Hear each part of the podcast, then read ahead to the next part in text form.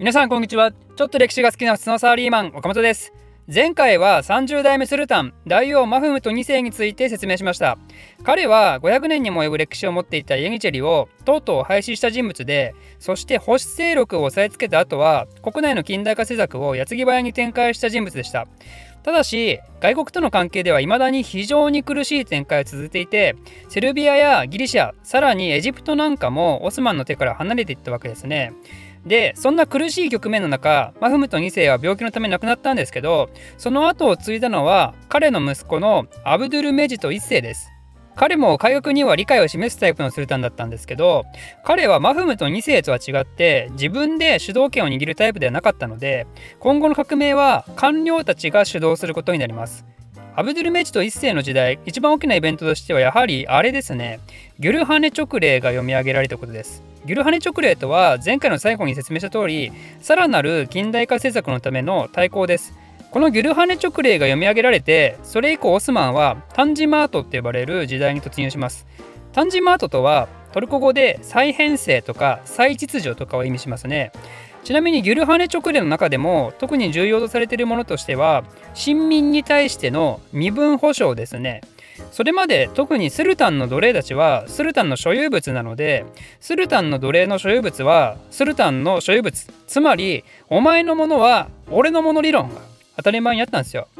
で、スルタンの奴隷って言っても一般的にイメージするような身分の低い酷使されるタイプの奴隷ではなくて、オスマン帝国では普通に政府高官とか、さらには大宰相もスルタンの奴隷が占めることがあって、そういう国家の中枢で働く人たちが立場上スルタンの奴隷であるがためにスルタンと対立してしまうと、その財産を没収されたり、さらには処刑されることが多々あったわけですよ。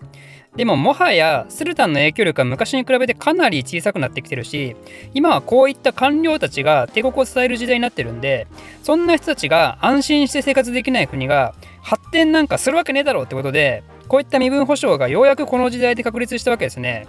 ちなみにこれはセリム3世が自分の部下たちに意見書を出させた時にね、一つの意見として出てきてますから、この臣民の身分保障はね。なんでセリム3世の先取りしようとしていた改革にようやく時代が追いついた感があるわけですね。で、タンジマートの改革期の前半で他に大事なところだと、フランスの法律をそのまま流用した刑法・商法を導入したり、教育の近代化も進んで帝国全土に初等・中等学校が配置されたりですね。で、この後も改革は順調に進んでいって、ついにムスリム・非ムスリムの法の前の平等も達成します。これはね、イスラム史上とても大きな転換点ですよ。なぜならイスラム教の聖書であるクルアンでは非ムスリムを差別するのを是としてるからですよ。これは決してイスラム教徒の先民思想的な価値観から来てるわけではなくて、高圧宗教が領土を拡大していって、その領土を安定的に支配するための合理的理由からですよ。どういうことかというと、イスラム教が産声を上げて勢力を持ってその領土を拡大していった先、つまりその先には常に異教徒がいるわけでしょ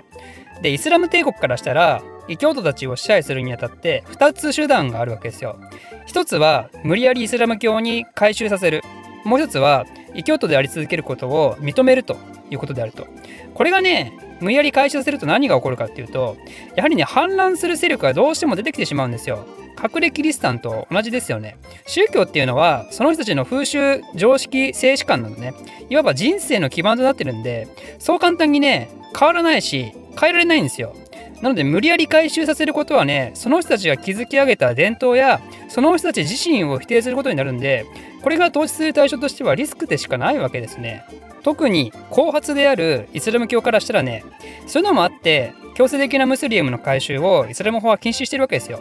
で、その代わりお前の信じる神をそのまま信じていいよっていう代わりに、その宗教を保証してやるから、その代わり追加で税金払えと。そうやって差別しないと今度はイスラム教徒から不平不満が出るでしょ。なんで支配した先の敗北者のあいつらと勝者である俺らの生活が全く同じなんだと。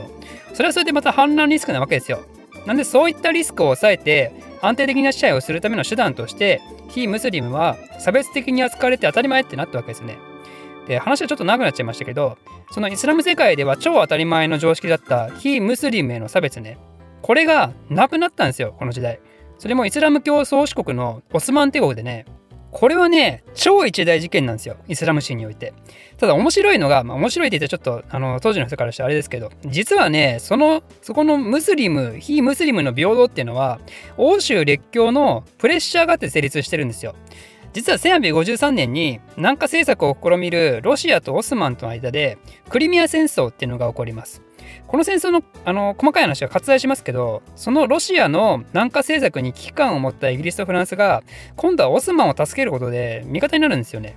でこのクリミア戦争はロシアを打ち負かすことに成功します。これでロシアの南下政策は一時中断することになったので、オスマンからしたら万々歳な結果になったわけですけど、でもねこの時に味方になったイギリスとフランス、この人たちがオスマンにただで戦力貸すわけないでしょ。ということでこの後オスマンはこれらの国に大きな負債を抱えることになったんですけど、それと合わせてこのキリスト国家の列強たちからね、オスマンさん君まだキリスト教徒をいじめてるのかねってことを言われるわけですよ。それってあんまり良くないんじゃないのかねって、時代にそぐわないんじゃないのかね、そういう野蛮なのはって感じで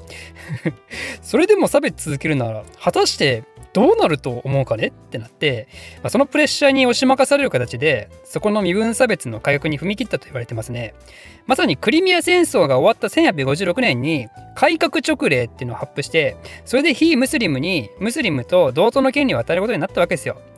でもこれもある意味近代化政策の一環ですからね、時代が経てばこういうことは避けて通れないんで、結果オーライで良かったのではないかなと思います。しかも今後のオスマン帝国ではそのような民族宗教の違いを超えたオスマン人たちがね、新オスマン人って呼ばれる形でオスマン帝国の改革を大きく担っていくことになります。新オスマン人とは専制政治に反対して自由主義や国民国家の建設を啓蒙するために日夜ああでもないこうでもないと言論活動をする人たちのことをよく言いますね。特に近代化をしている国においては似たようなグループっていうのはどこでも誕生しますね。でその改革勅令が出されて数年後、アブドゥルメジド1世は父親と同じく結核で亡くなって、その後弟のアブドゥルアジズが32代目スルタンに即位することになります。彼はですね、兄のアブドゥルメジド1世と違って官僚に改革を任せる方針から一転して自分がリーダーになるのを強く望んだんですよ。つまり専制的思考がとても強かったんですね。新オスマン人の活躍で民衆の自由主義が高まりを見せている時、そんな時にこういう君主が出てくると果たして何をするかっていうと、言論弾圧をするわけですよ。勝手に盛り上がってんじゃねえよお前らって、お前らはスルタンの俺を敬えばいいんだよと。そうじゃなくて国ってさ本来こうあるべきだよねみたいなことを勝手に喋ってるやつだってのは危険思想の持ち主であると。歴史ある財閥系企業にベンチャーの社内風土持ち出していくんじゃねえよみたいな電話会議そんなもんいりませんよ、チャットで事足りるんですみたいなねそんなもん弾圧だってなるわけですよ、昔ながらの経営者からしたら。ってことで優れた文化人とかはどんどんヨーロッパに亡命しだしたんですよね。ということで、ここで一瞬改革は停滞することになるんですけど、それに加えてこの時期ってクリミア戦争の債務とかで経済的に厳しい状況になってて、さらにはアナトリアで起きた飢饉とかヨーロッパで起きた恐慌とかが重なって、オスマン帝国は一回この時に債務不履行になって破産してるんですよ。こんなね国を破産させるようなスルタン認められないでしょ、先生とか何言ってんのお前ってことでアブドゥルアジズはさせられてしまいます。で彼はその後ショックのためか自殺したって思われるんですけど、自殺ってねイスラム法で固く禁じられてて、それをまさかのスルタンがやったってことで結構一大ニュースにはなったんですけど、一応その後オスマン帝国は調査をして公式見解としては暗殺扱いとなったようです。でアブドゥルアジズの次のスルタンはその甥のムラト5世です。ムラト5世は若い時は非常に開明的でね、新オスマン人たちと交流して改革に理解を示していたんですけど、それがね先代のアブドゥルアジズがスルタンになった時に彼もまた危険思想の持ち主ってことで厳しい管理下に置かれて精神ぶっ壊れちゃったんですよね。なんで全く政治ができる状況ではなかったので、たったの93日でスルタンを退位することになります。ちなみにこれはオスマン史上歴代最短記録ですね。ただスルタンを外れた後はムラト5世は結構幸せな生活を過ごしていたようで、娘たちと宮殿で読書やピアノをして楽しく過ごすっていう、でそうやって穏やかに過ごしながらなんと1904年まで生きたってことですね。いやついに来ましたね、20世紀ですよ。20